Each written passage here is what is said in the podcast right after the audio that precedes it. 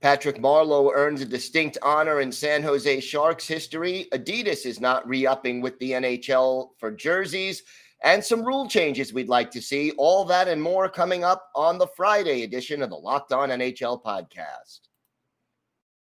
Your Locked On NHL, your daily podcast on the National Hockey League. Part of the Locked On Podcast Network. Your team every day.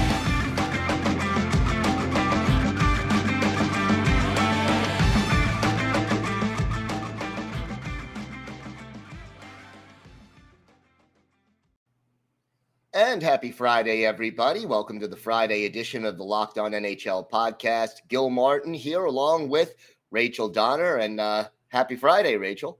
Happy Friday. I'm excited to get into these rule change options. I think they should be fun. Yeah, that definitely should be fun. I always enjoy that. And, and hopefully, some of these will actually happen when we do get to them. Uh, you can follow me on Twitter at Ice Wars NYR VSNYI. You could follow Rachel at R Miriam.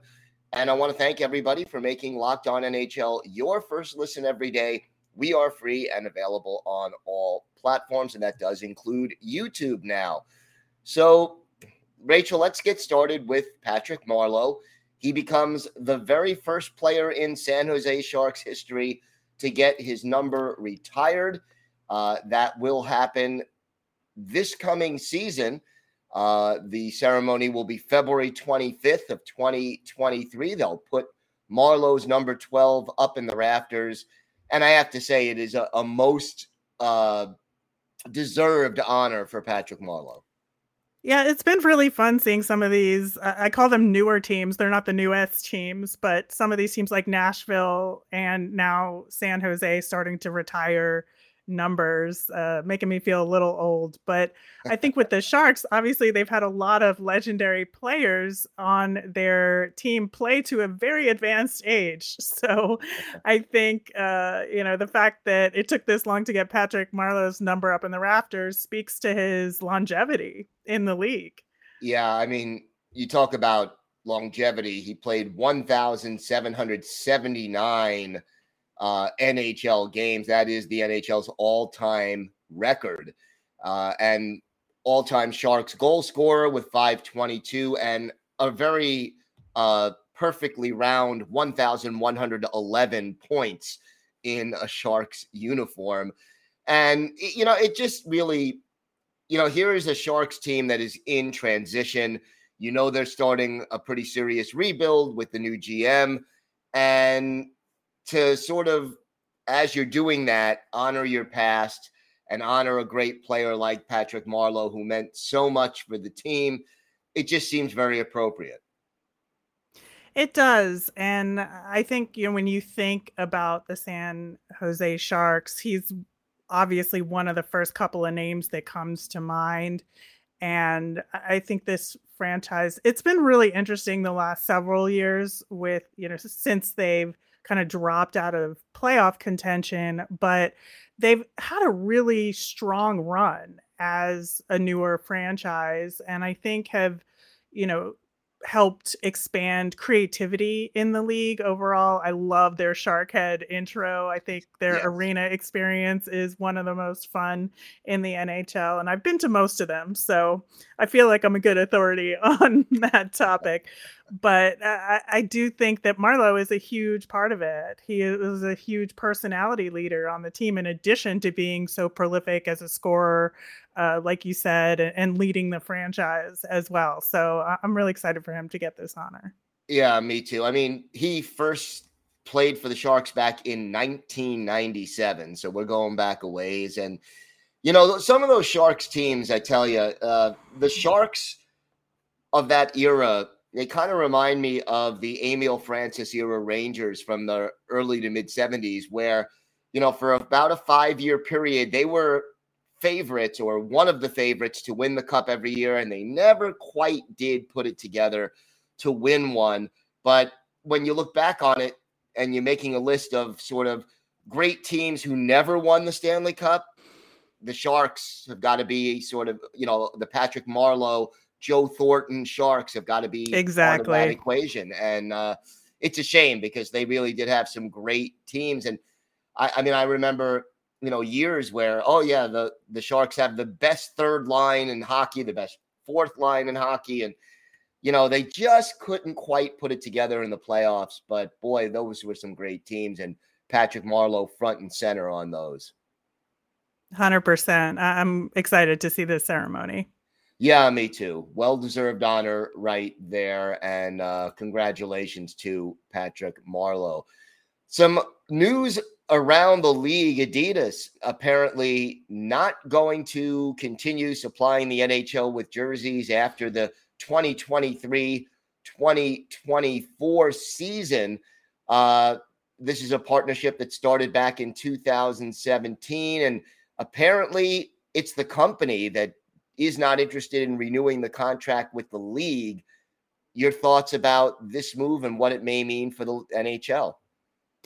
It's been interesting because when Adidas took over for Reebok, that had the deal previously, I think a lot of people were excited for maybe some change in style and some more creativity and I think we've seen some of that, but maybe not as much as people might have been expecting. I think, you know, the big flagship thing that they were able to do is this reverse retro idea, which was, I think, successful for some teams, but not so much for others. Uh, I think it was definitely a mixed bag there in terms of the results. I think that some of the outdoor games jerseys were amazing and some were abysmal. and I think that, you know, it's a it's a really interesting thing that they're choosing to to step away as opposed to the NHL saying no or or whatnot. And I just wonder if they thought they would get some sort of bigger foothold in hockey that never materialized, and so they decided it isn't worth it. Uh, I, I think that it'll be interesting to see who gets the contract next. We don't know that yet. Could be Nike. Uh, I think Under Armour is a possibility Definitely. as well. So I'm very uh, interested to see how that plays out and for what happens in this one uh, re- or the couple of remaining seasons. If we if they just kind of flame out or if we're still going to get some creative options. Yeah, that that that is an interesting thing, and they also announced, for example, that uh, Adidas will not be extending their endorsement deals with Connor McDavid and some of the other star NHL players. So this is, you know, I, I guess they're sort of breaking away from the hockey the hockey culture and and the hockey community, and you know, I just hope it, it doesn't look bad for the league that this is what Adidas chose to do. Yeah, I think that's a, a really good point. I, I, think that for whatever partner that's coming in next, I think they'll be in a good negotiating position. That's for sure. uh, I, I, do think that uh, they had a good run, I guess. I think in terms of the standard jerseys, I would say that the quality of them has been very good. Uh, as a fan, if you're purchasing an authentic, I think the authentics uh, were quite good and maybe yeah. slightly better than than the Reebok ones before them uh, in terms of, of the merchandise itself. So so that's good. And um, I, I just am very interested to see where jersey design goes next. And, and I wonder this, and I wanted your thoughts about it. You talked about you expected a little more creativity when Adidas took over the the the jersey manufacturing. I'm wondering if that lack of creativity was on the part of the league or or whether Adidas didn't really go all in on the creativity. Any any thoughts? I mean, it's a very good question. I think that there is a certain level of conservatism in the league, but then you do have teams like, you know, the neon jerseys that Dallas did. Yes yes. I think stand out to me as something that maybe wasn't great visually on TV, but I think in person looked really cool and it was mm-hmm. something different. Uh, so I, I think that it's a very good question to ask. And would any manufacturer's creativity be stifled a little bit by league approval? Yeah, I, I just sort of had that nagging feeling that the NHL is a little conservative when it comes to these things But uh, we'll see what happens when uh, in two years when a new company comes in and, and takes over the contract. We have got a lot more to talk about on today's show. Uh, rule changes, always controversial, always interesting to discuss. We're going to break down some of the rule changes that we would like to see. All that and more still to come on this episode of the Locked On NHL podcast. Today's episode is brought to you by Built Bar. If you haven't tried Built Bar Puffs yet, you are depriving yourself of one of life's greatest joys. And guess what? There's a new flavor. Ready? Delicious, indulgent cookie dough covered in chocolate. That's right. Built has done it again. Let me introduce you to your new favorite cookie dough chunk puffs. And uh, they have a light and chewy texture, real cookie dough chunks. And of course, like all built bars, they're covered in 100% real chocolate. All the joys of eating cookie dough without the hassle of making it. Plus, it's healthy for you. Cookie dough chunk puffs are only 160 calories and they have a whopping 15 grams of protein. Run to built.com to snag a box for you and the family. It will be the perfect treat. Or you could find a really good hiding place and just hoard them for yourself. Like all built bars, the new cookie dough chunk puff is covered in 100% real chocolate. That means they're healthy and tasty chocolate covered cookie dough with a light, fluffy texture. So good. And all built bars, they're made with collagen protein, which your body absorbs more efficiently and provides tons of health benefits. Eat something that tastes good and is good for you. Go to built.com and use promo code LOCK15 to get 15% off your order. That's promo code LOCK15 for 15% off at built.com. So, Rachel, rules changes, always fun to talk about, always controversial because, you know, when you, you mention the rules changes, a lot of people's first reaction is, oh, no, you can't do that. And then you think about it a little and you're like, well, maybe you could do that. So, uh, let's talk a little bit about some possible rules changes. What is the first thing that you want to see? I think you know from a practical perspective of things that will solve a, an actual problem and has a possibility of actually being enacted. I think the biggest problem other than what is goaltender interference yeah. out there which i don't know you can make rule changes to fix that right now is the offside rule. I think when there's no effect on the scoring play it's really frustrating when teams you know put in a challenge and somebody's skate blade was an inch over the line when it had nothing to do with the play right? I think that's one of the most frustrating things. So i think there's a couple of things you can do to mitigate that and say that you um, there's a couple ways i think about solving it number one if a certain amount of time has passed since the puck entered the zone, you can no longer do a challenge. So is it 10 seconds? Uh, is it 15 seconds? I'm not sure exactly where that line is. So right. you can you can do it that way. You could also do it uh, in terms of number of passes. If they enter the zone and make three complete passes before a shot happens, you can't have a challenge.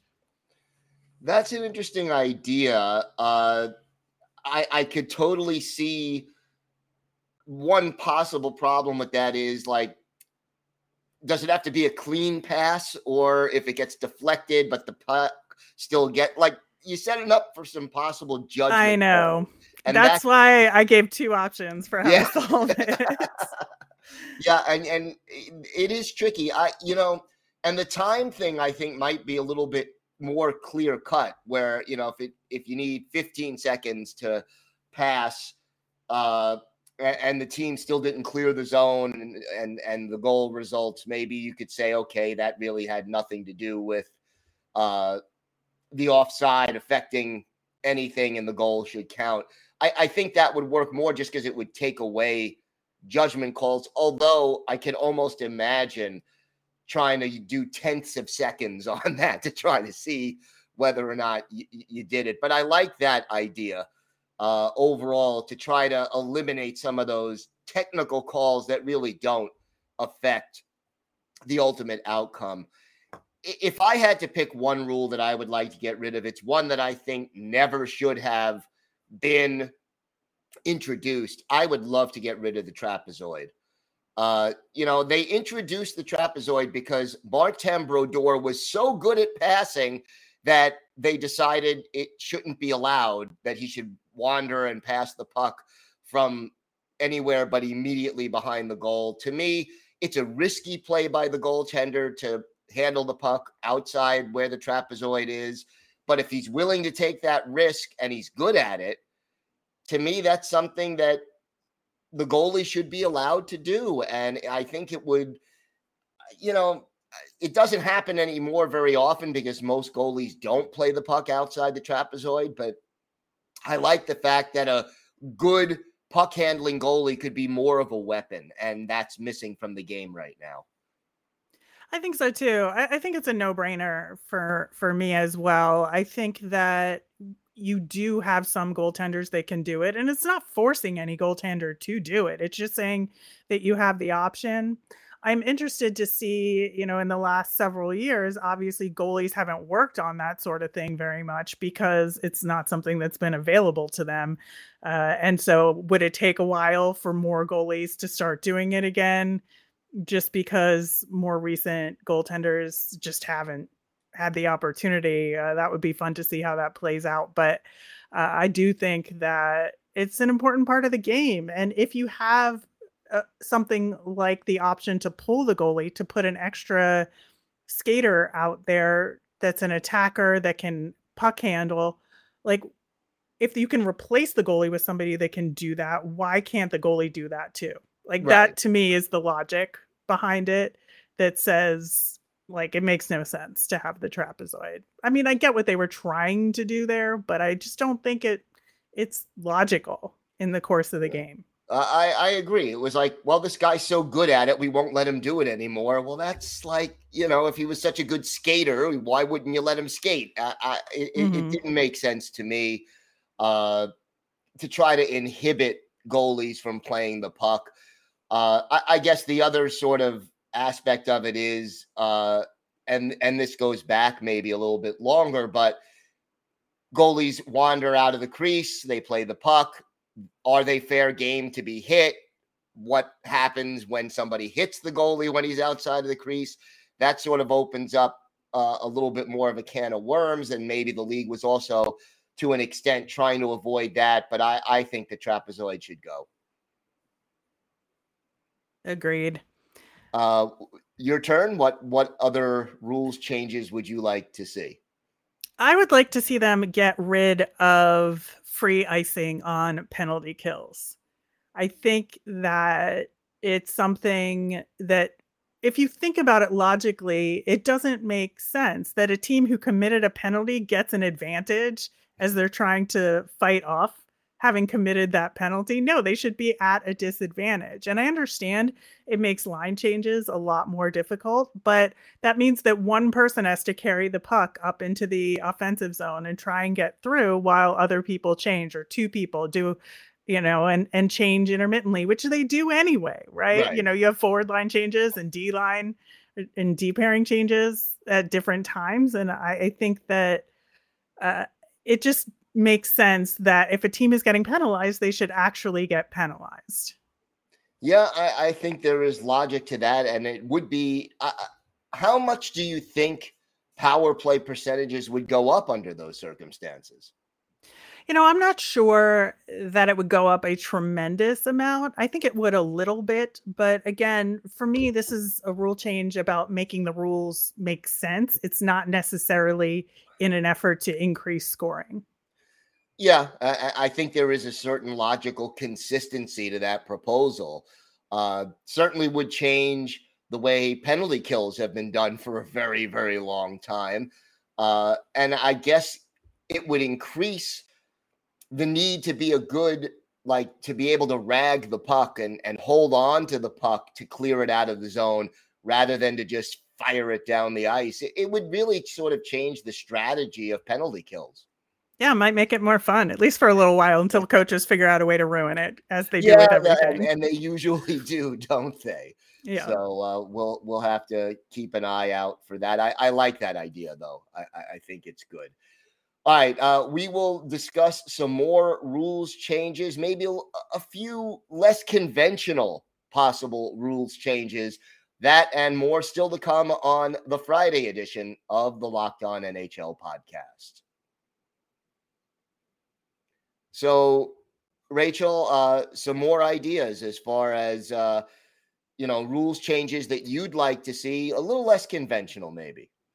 So, one thing that I've been toying around with in my head for a while now is having a penalty that's somewhere between just changing where the face off is, like putting it in your team's defensive zone or, or or whatnot, and a minor penalty.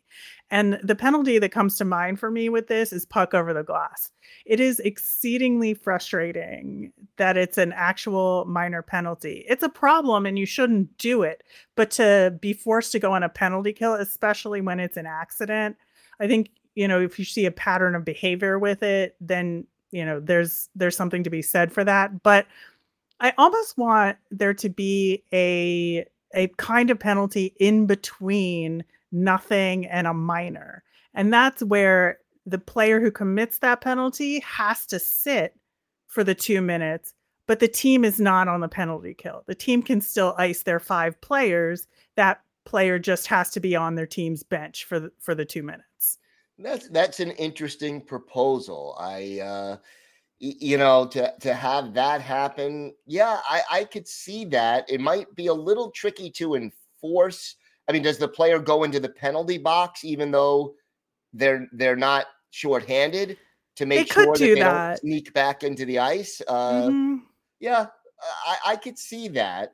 Or what about the alternative of having a one minute power play as a result of that, unless it happens twice or three times in a game?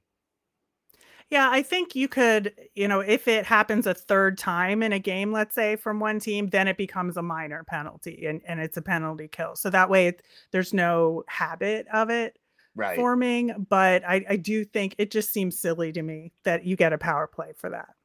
You know, the, the other thing that uh, you, you, you don't want to see it become a strategy or an intentional thing. And, and that's what you want to avoid and again, like you say, coaches will find a way, I think, to.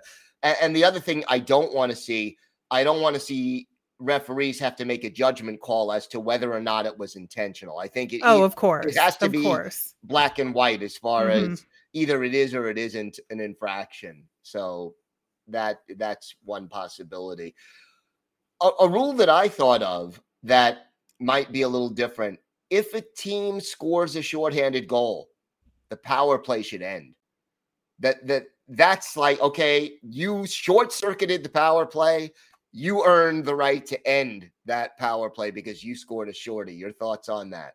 It's another way to change how penalty kill works for teams, that's for sure. I think that it would add to more power kill circumstances, which is always fun to see and I, I think it's it's an interesting idea. I, I do think that um, you know, for some minor penalties, if it's like boarding or something where somebody gets hurt, I think sometimes it would feel like you didn't get enough reward for that in some way as the team that was on the power play.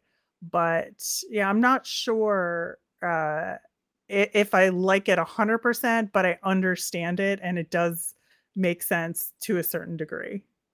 I mean, I, wouldn't necessarily allow it for major penalties. I, I, I think, you know, if it's a five minute major, maybe you shouldn't be allowed to have that. But for a minor penalty, and the other thing is, I think you would see teams going more for the shorthanded goal, which could also result in more power play goals and more shorthanded chances. So, it might open things up a little bit in that regard as well.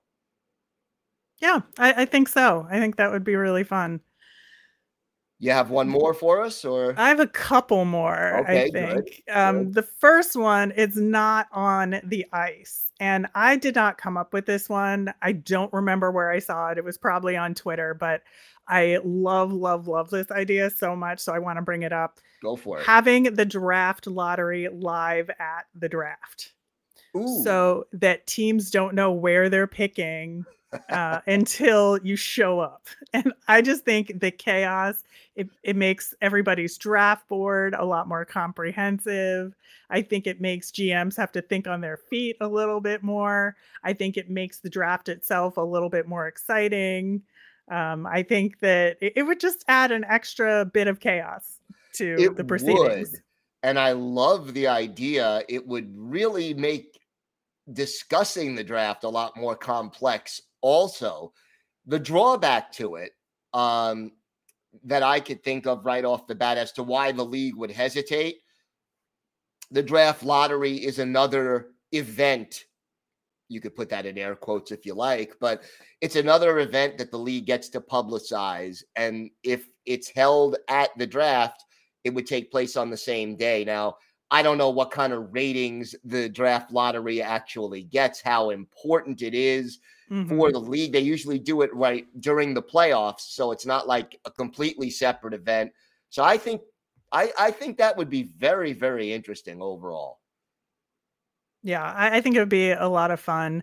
And most teams would end up where they end up anyway. So I think right. you know, it's just for the top teams in the in the lottery that it would be interesting. But uh, my other one is uh, more players singing the national anthem. Uh, we saw Malcolm Subban sing the anthem uh, for the Buffalo Sabres season closer. It was so much fun. Uh, he had a great time. He was really good too. Yep. And so uh, I would like to see more players uh, take a take a go at it. I would too. I just don't want to make it mandatory. you know, we'd end up with something really scary and horrible. Probably go oh, viral. Sure probably For go sure. viral would would would sort of promote the league in a odd sort of way but uh you know you, you I, I, like the idea and, and there is something very uh you know it's communal about that that that sort of the player becomes part of the fan base and the community and and I, I like that idea very much and you know i don't even think you have to legislate it i just think you have to allow it you know uh, and I don't know how many players would take you up on it. Among other things, the national anthem is uh, the American national anthem, at least, is not an easy song to sing. No, it's absolutely terrifying. As somebody who was a choir kid and uh, and sang a bunch, uh, it is a very very difficult song. I can't do it. It's why I like "O Canada" better because yes. it's in my range. I think it's in most people's range. Whereas you, you the the national anthem for the United States boy, you, you got to have what like two octaves, I think, uh, at least a range to to pull that off. But yeah. hey, uh, enough for the technical singing difficulties. I like the idea. I'd love to see it. That is going to do it for this episode of the Locked On NHL podcast. Uh, Rachel, thank you so much, and uh, everybody have a, a great weekend. And thanks for listening to the Locked On NHL podcast. I'll be back on Monday uh, with three of our local experts breaking down the biggest stories from around the league. Thank you so much for listening to the Locked On NHL podcast.